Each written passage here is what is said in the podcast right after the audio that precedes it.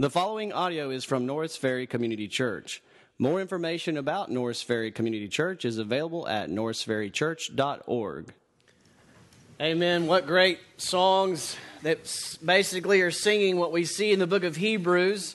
Uh, we come to our last sermon in the book of Hebrews. We are going to look at Hebrews chapter 13, only verses 22 through 25, and really just one of those verses. I'll read it to you Hebrews 13, 22 through 25.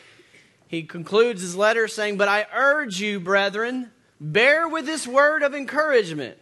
For I have written to you briefly, and some of you are going, maybe not so brief, it's taken since August to get through it. But take notice that our brother Timothy has been released, with whom, if he comes soon, I will see you. Greet all your leaders and all the saints. Those from Italy greet you. Grace be with you all.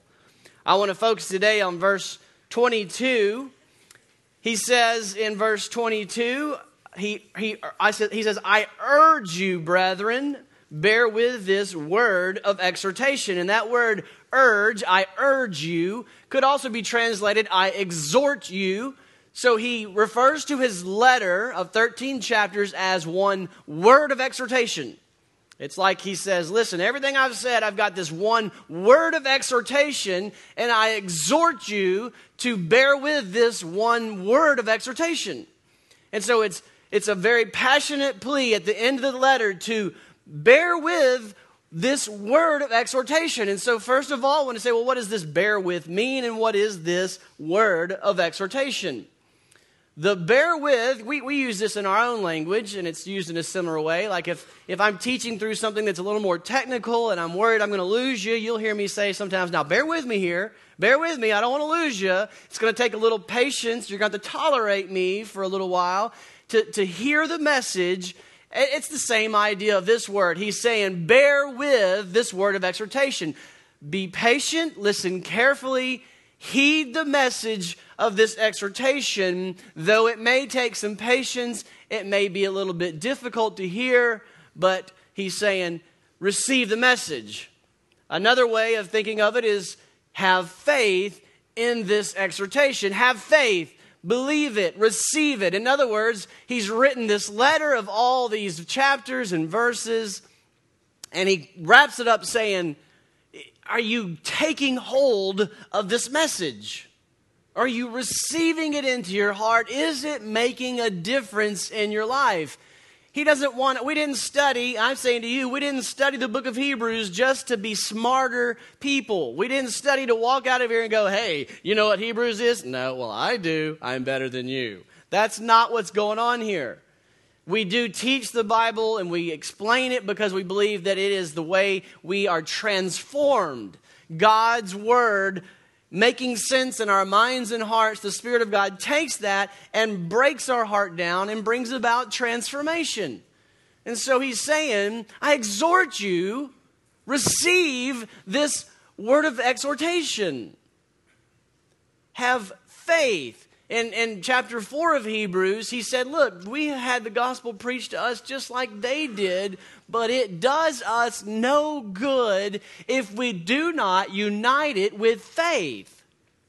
That's what he's saying. He's saying, listen, if you can have all this head knowledge of the Word of God, you can tell me every little detail about how the book of Hebrews plays out, but if you don't unite it with faith in your heart, it does you no good. He's saying, so heed the message. Now, what's the message? What's this one word of exhortation that he, he calls it. He calls everything he's been saying in the book of Hebrews, heed this word of exhortation. So I wrestled with it and I thought, okay, what is the one way to summarize the book of Hebrews? What is the word of exhortation that he has given us? And I think I've found the, the way I want to summarize it today We've been challenging with the title slide drawing near, drawing near, draw near to God, draw near to God through Christ. But what does it take for you to draw near? What does it take for you to do anything that you see the writer of Hebrews saying that you should do? It takes faith, but more particularly, it takes faith that he who promised is faithful. I get this from Hebrews 10, verse 23, which is a very transitional, it's a key verse in the book. He works up to this verse with one thought, and then he transitions at this verse to the rest of the book. And here's what he says in 1023 Let us hold fast the confession of our hope without wavering, for he who promised is faithful. He who promised is faithful. That's the one word of exhortation that the writer of Hebrews, if I had to summarize it, he's saying, Listen to me. Bear with this message, heed this message, receive this message, unite this message with faith, act upon this message, let it change your life. Why? Because he who promised everything that I have revealed in my scriptures is faithful. So we're going to look at two applications. When you get it, when you believe he who's promised is faithful, you will be saved by faith and you will live by faith. And that's what we're going to do. We're going to look at all chapters in the book of Hebrews 13 chapters. Buckle your seatbelts. Here we go. So, first 10 chapters be saved by faith, for he who promised is faithful. In these verses, the author reveals all these unseen realities. Remember, he said faith is conviction of the unseen realities. Faith is assurance of the things hoped for that God has promised and that God has revealed. This whole new paradigm, this whole new worldview that your mind starts to get as you read the scriptures. Faith is taking that to the bank and knowing you can count on it. And so he's been revealing these unseen realities. In chapter 1, he reveals some amazing claims about Jesus.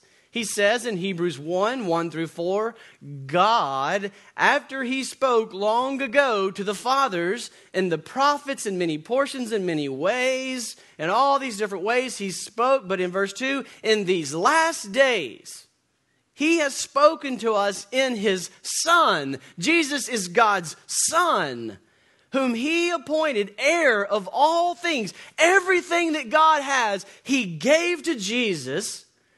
And through Jesus, he also made everything. And he is the radiance of God's glory. He's the exact representation of his nature.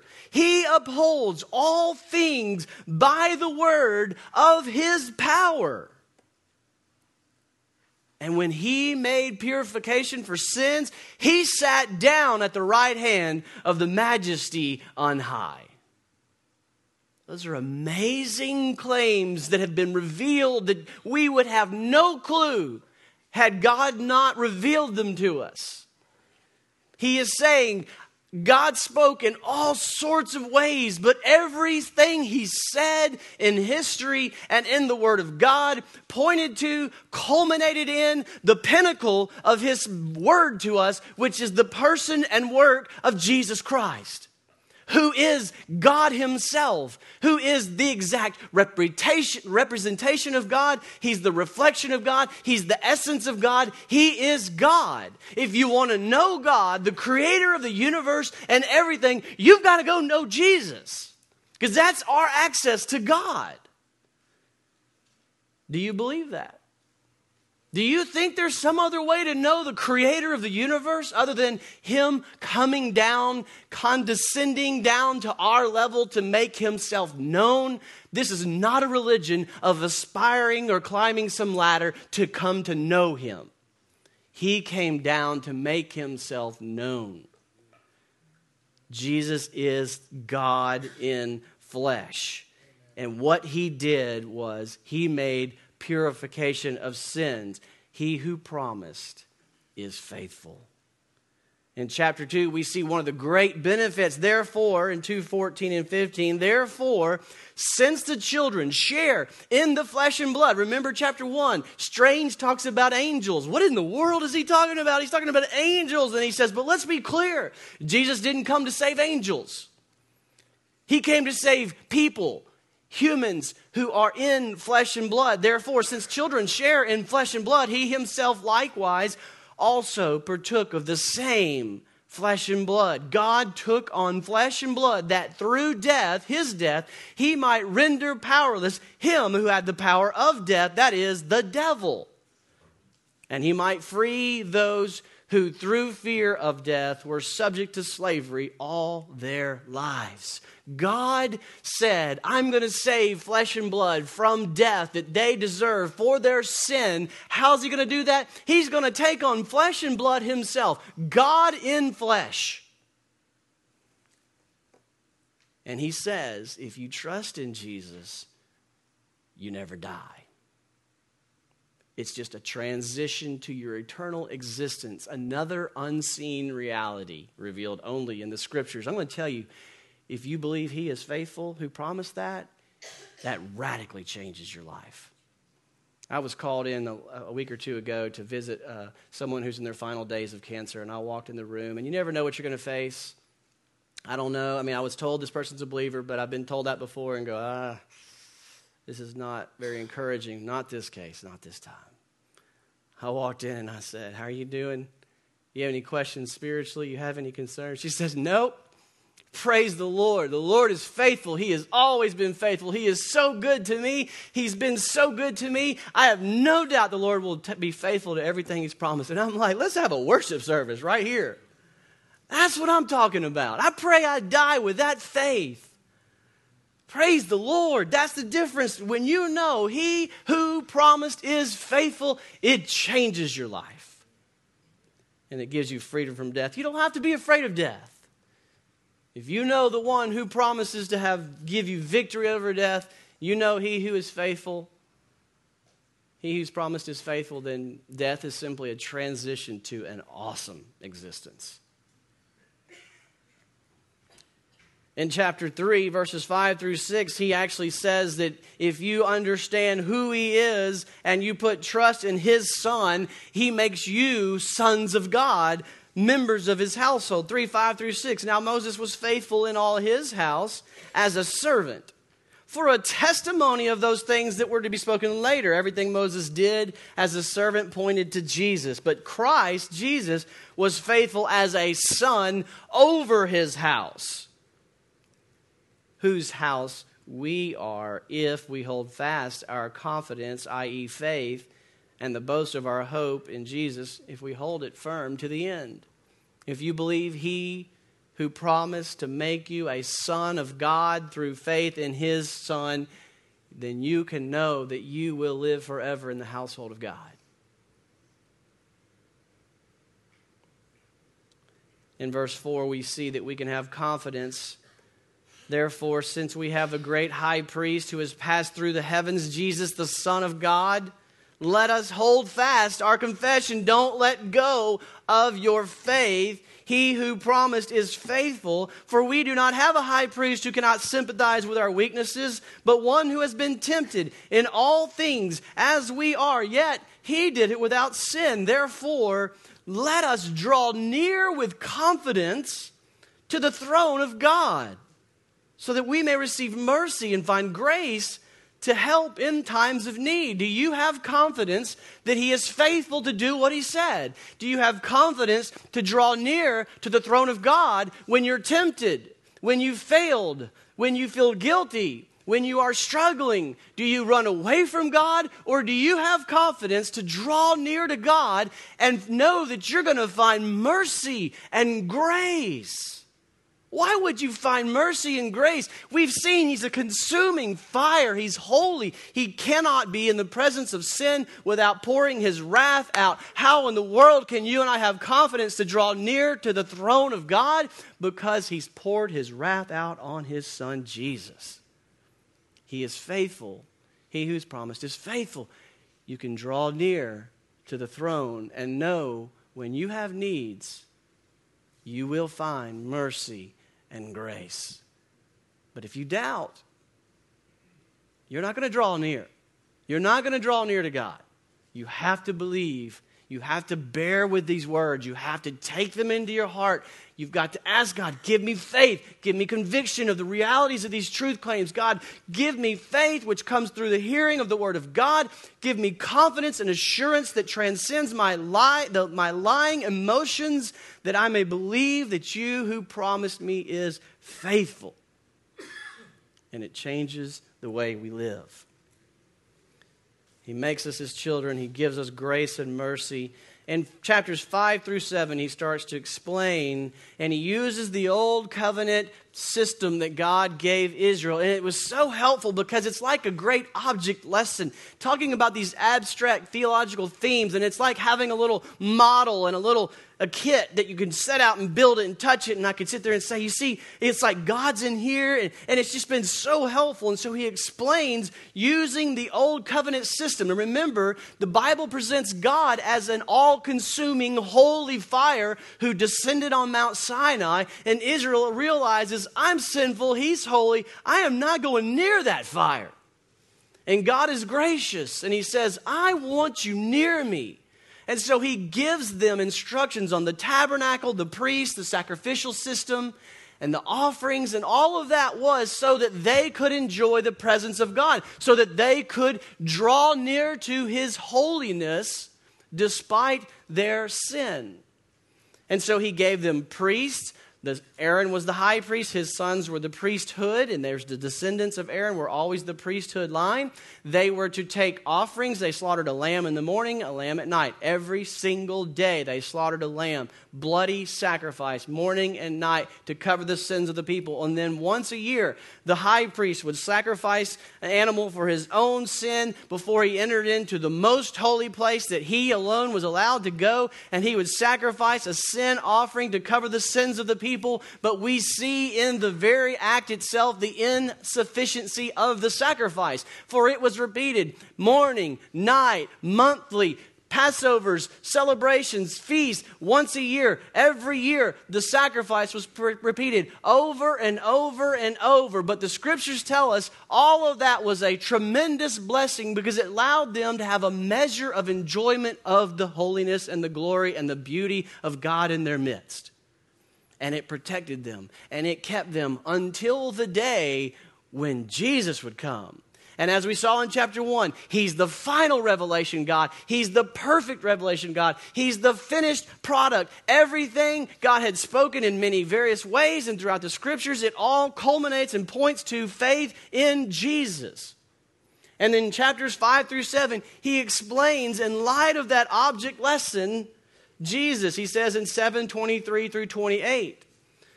Those former priests, on the one hand, existed in greater numbers because they were prevented by death from continuing. They were human, they died. So you had to have a bunch of them. But Jesus, on the other hand, because he is God and continues forever, he holds his priesthood permanently, eternally. He's the forever priest. We only need one. He doesn't die, he lived forever. Therefore, he is able to save forever. The priest who lives forever, forever is able to save forever those who what? Draw near to God through him since he always lives to make intercession for them constantly, eternally. My blood covers him. My blood covers her. My blood covers that. My blood covers that. For it was fitting for us to have such a high priest. He was holy, they were not. He was innocent, the other priests were not. He was undefiled, they were, they were not. Separated from sinners, exalted above the heavens who does not need daily, like those high priests, to offer up sacrifices. He didn't have to sacrifice over and over and over. First of all, he didn't have to for his own sins, because he was sinless, holy, perfect, separated, and righteous, because he's God in flesh. And then he also didn't have to sacrifice over and over for our sins, the sin of the people. Why? Because he died, he did it once and for all. He offered himself as the perfect sacrifice for the law appointed men as high priests who were weak but the word of the oath, the word of God, God Himself, which came after the law, He appointed Son. He appointed His own Son, made perfect forever. That's the gospel. He who promised to cleanse you through his Son, Jesus Christ, is faithful to cleanse you. Are you mixing anything else into the formula? You're not saved by Jesus and your attendance here today. You're not saved by Jesus and what you put in the offering plate. You're not saved by Jesus and what you avoided this weekend. You're not saved by Jesus plus what you did really good this year. You're not saved by Jesus and being better than most. You're not saved by Jesus plus being better than you were last year. The scripture says you are, you are saved only when you believe what God has said about Jesus. And God has promised to make you righteous by the blood of his Son, the eternal, infinitely holy Son of God, who took on flesh and sacrificed himself at the altar of God at the cross and rose again, proving he is the eternal priest who can intercede on my behalf and on your behalf eternally, day after day, sin after sin, year after year. You aren't getting right with God in the past and then making yourself right with God every day going forward. Jesus alone makes us right with God yesterday, today, and tomorrow, and forever. That's the message of Hebrews. He who promised is faithful. We're not saved by putting faith in our own faith. We're not saved in putting our faith in some knowledge of a gospel message. We are saved by putting our faith in God who is faithful to save through his own sacrifice on the cross for your sins. He's the eternal priest who is able to save eternally because he intercedes eternally for your sins. In chapter 8, we learn Jesus had a better ministry than the ministry of the Old Covenant priests in 8 1 through 3. Now, the main point is this. I like those, don't you? Like, hey, he's been saying a lot of stuff. Now, here's the main point. All right, good. I can get this. Now, the main point is this of what has been said, we have such a high priest who has taken his seat at the right hand of the throne of majesty in heaven, a minister in the sanctuary of the true tabernacle the tabernacle we read about in the Old Covenant was just a shadow pointing us to the real, true, eternal tabernacle of God, which the Lord pitched, not man.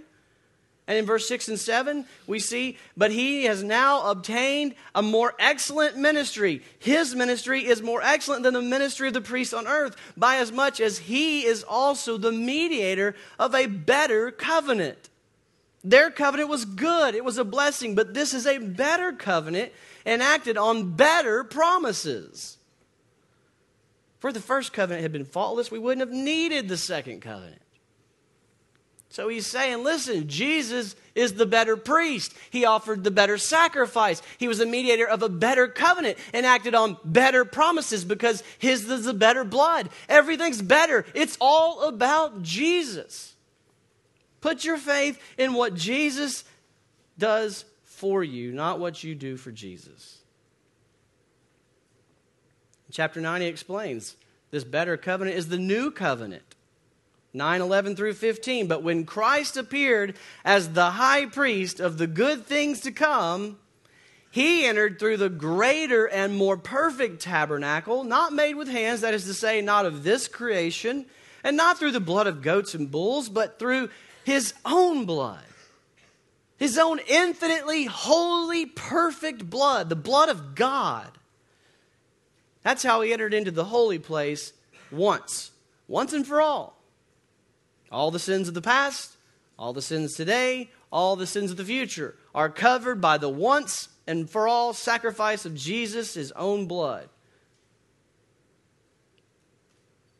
It, it obtained eternal redemption Verse 13 For if the blood of goats and bulls and the ashes of heifer, sprinkling those who had been defiled, sanctify the, for the cleansing of the flesh, how much more will the blood of God in flesh? That's Christ. How much more will the blood of Christ, who through the eternal Spirit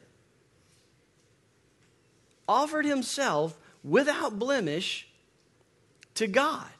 God offered God's blood to God for us in order to cleanse our conscience from dead works. Stop doing dumb things to save yourself.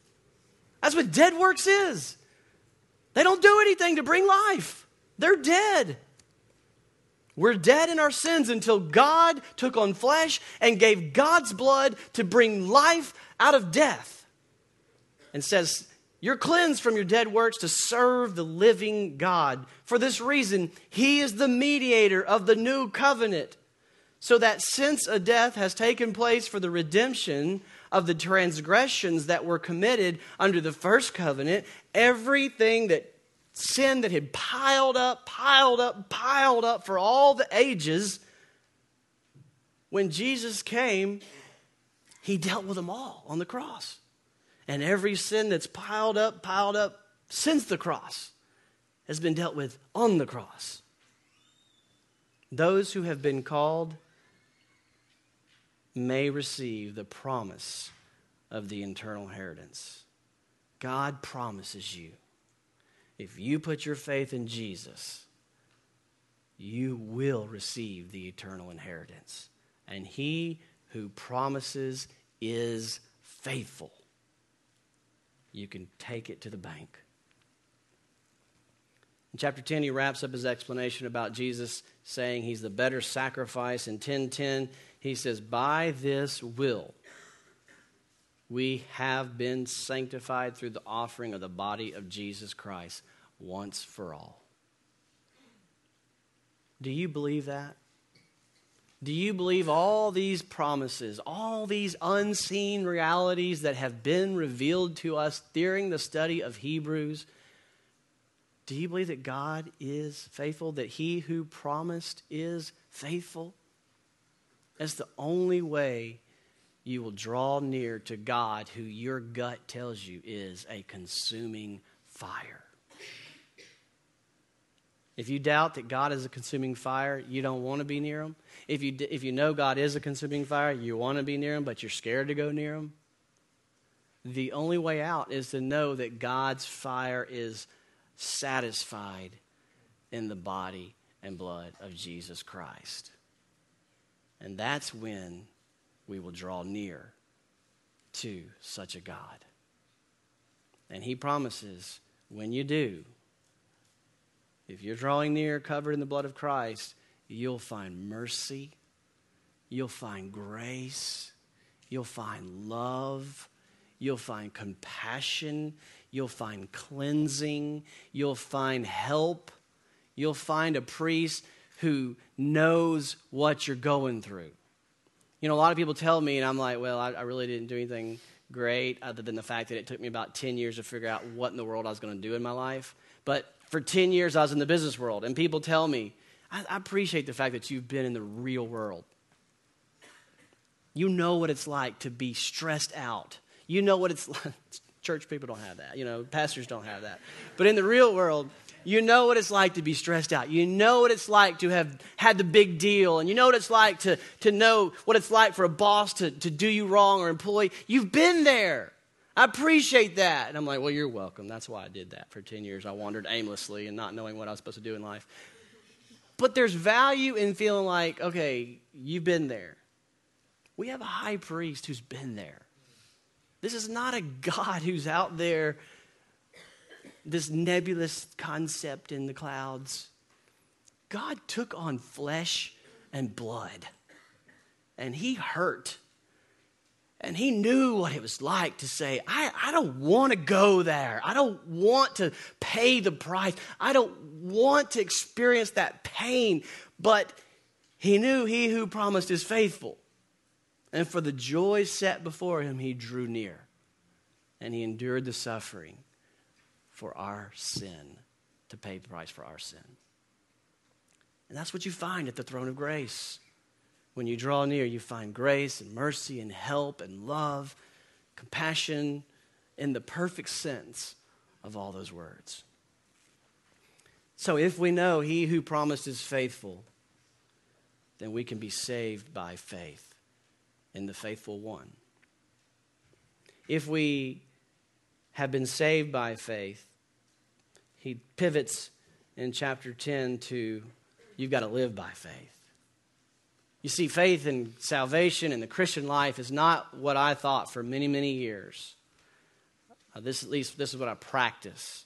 I kind of practice faith that, like, the gospel that all we just said, let's just call that the good news, which is what the gospel word means. So, so the gospel is this credit card that someone, when they're young, if they it's for sinners, it's for unbelievers. The gospel's for unbelievers, and they believe it and they get saved, and then they go live with all their might and be good for Jesus.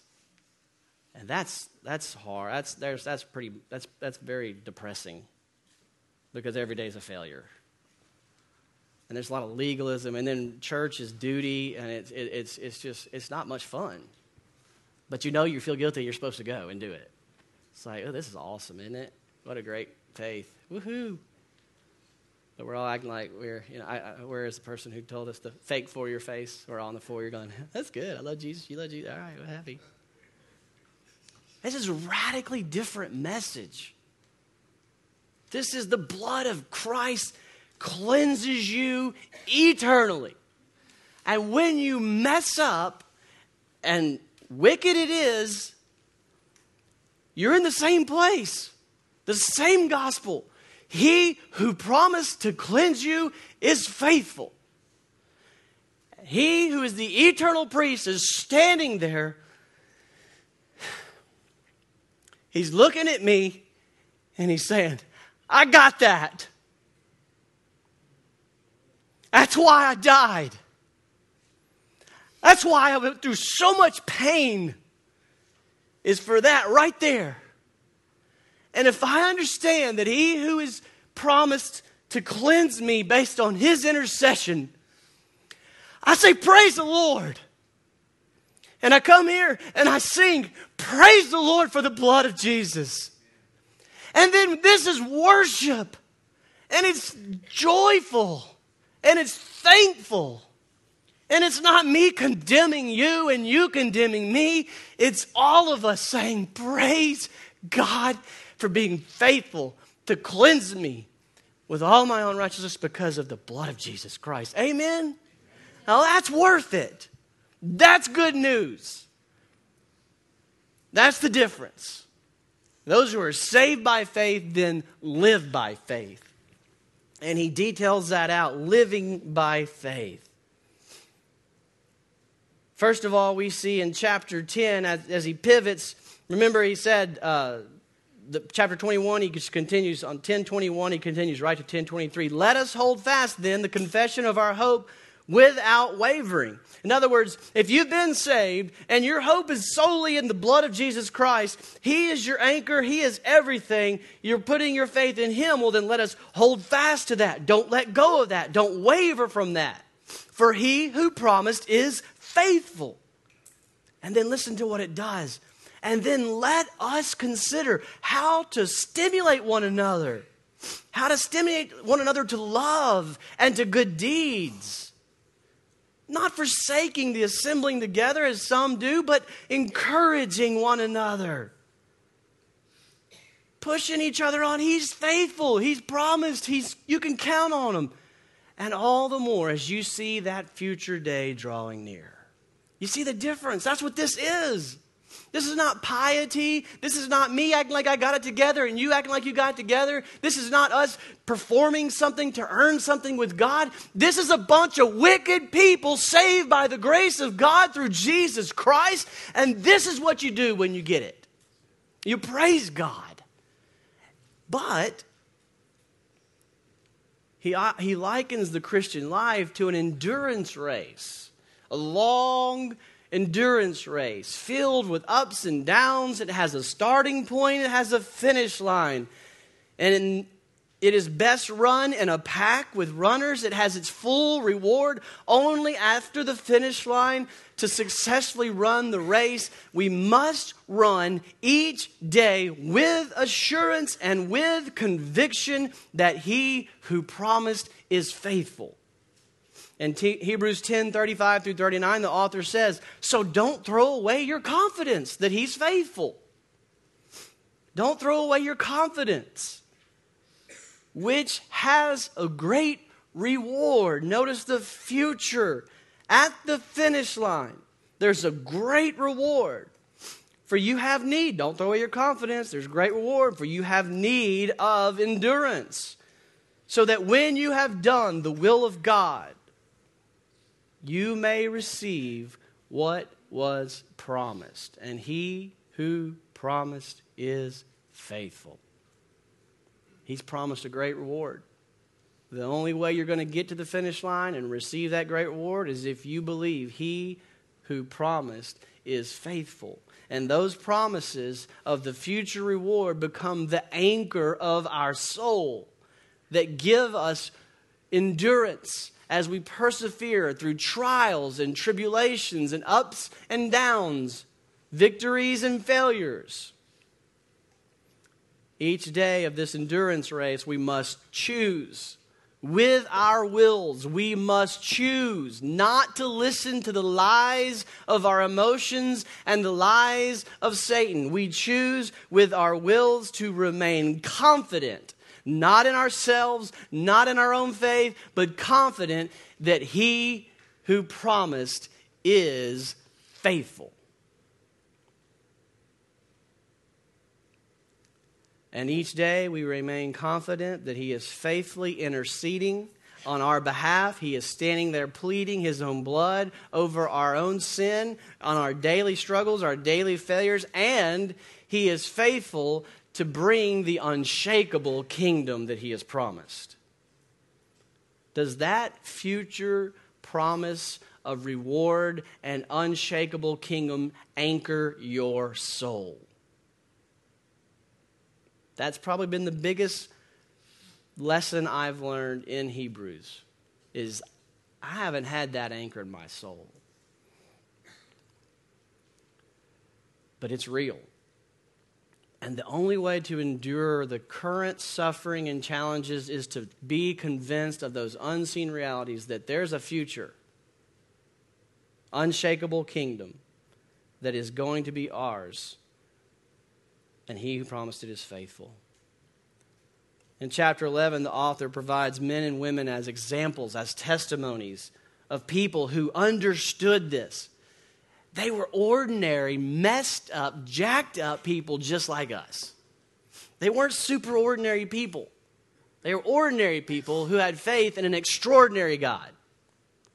And that is what made the difference. They had trials and tribulations and they endured all of that by faith. Hebrews 11:39 says all of these having gained approval how through their faith faith that he who promised is faithful, they did not receive what was promised. They never knew the name of Jesus. But they knew he who promised to send a Messiah will do it. And so they endured great things believing that. And we saw them at the end of their life quoting the Abrahamic promises bless God, He is faithful. At the end of their life, they crossed the finish line. And they never even saw Jesus, they never even knew His name.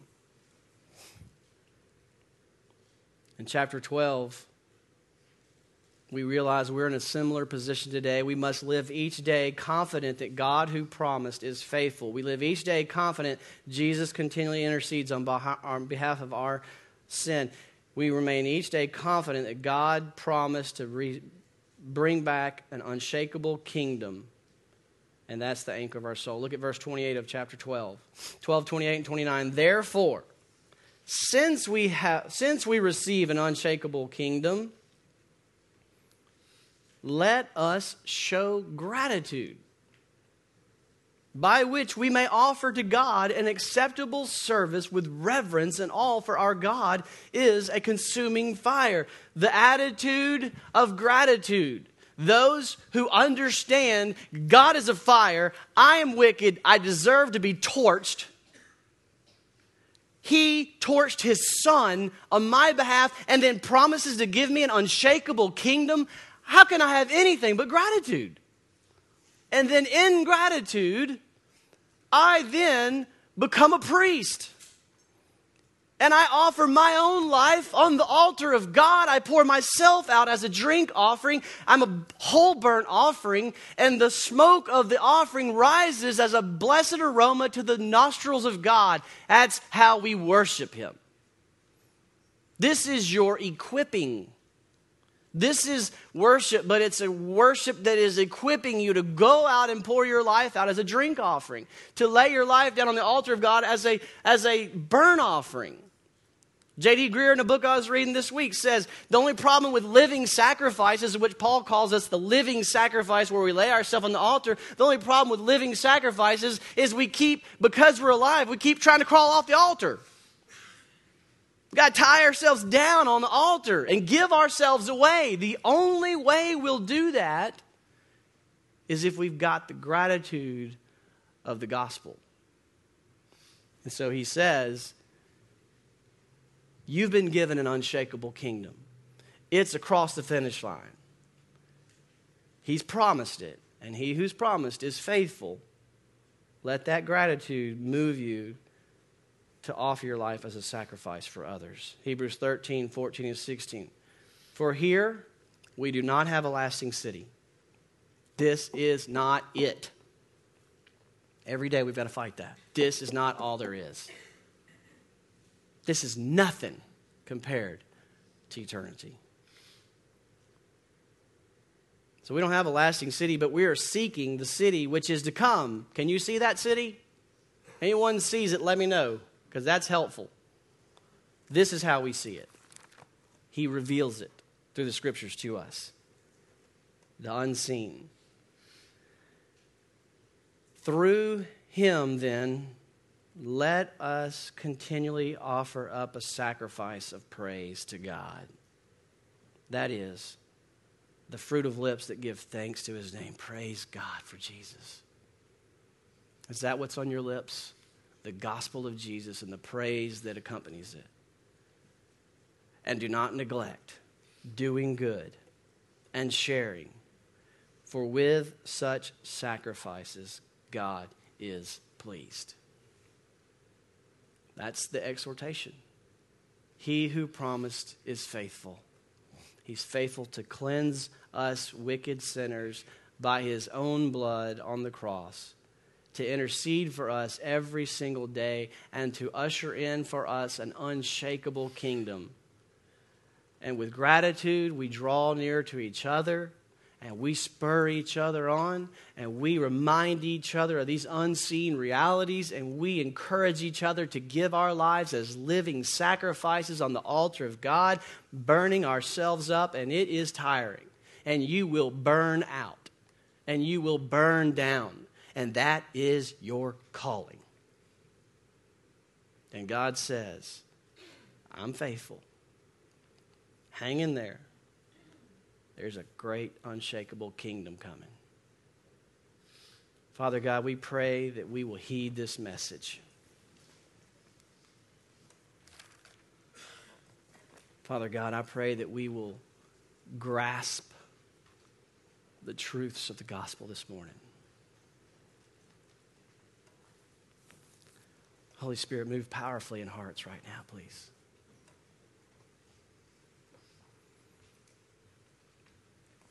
Remove any barriers that people are putting up to your gospel, Lord. Lord, you promise to save those who trust solely in the blood of Jesus Christ. May people all over this room today trust solely in the blood of Jesus Christ for the first time. And Lord, you promised that Jesus is the great high priest who was eternal, of an eternal priesthood. The order of Melchizedek, he lived and lives forever so he can save forever because he can intercede on our behalf forever. And so may those of us who are resting and trusting only in Jesus, may we know that every day that we fail, we can still draw near to God because Jesus is interceding on our behalf. Praise God. And God, you're the one that promised this unshakable kingdom. We don't deserve it. But we know from your scriptures that it is a picture of perfection. That where we are as we were meant to be, apart from the effects of sin on our bodies, that this earth, this beautiful, wonderful creation with trees and grass and lakes and oceans, Lord, that it will all be perfect, like the perfect day at the lake. And that work will be so glorious and rewarding and so purposeful and accomplish such, such great things to your glory. The earth and the heavens are yours, and you will reign on earth with us. You are the greatest gift of the unshakable kingdom. Your presence, your perfections, your glory, your majesty, your love without hindrance. Lord God, what a beautiful picture. Lord, help us to know that you've promised it, and he who promised is faithful. Death is not the end for believers, it's a transition to glory. Lord, may that reality anchor our soul and free us from holding on to our life with all of our might. Free us to lay our life down with the posture of full surrender and sacrifice. Pour ourselves out for others, give ourselves away to be generous, to be gracious, to be forgiving, to be loving, to be kind, to do good deeds all in the name of Jesus, who did it all for us first. Lord, you are faithful. And we praise your name this morning. It's in Christ's name I pray. Amen. Thank you for listening to audio from Norris Ferry Community Church, located in Shreveport, Louisiana. Feel free to make copies of this message to give to others, but please do not charge for these copies or alter the content in any way without permission. For more information about Norris Ferry Community Church, please visit us online at norrisferrychurch.org.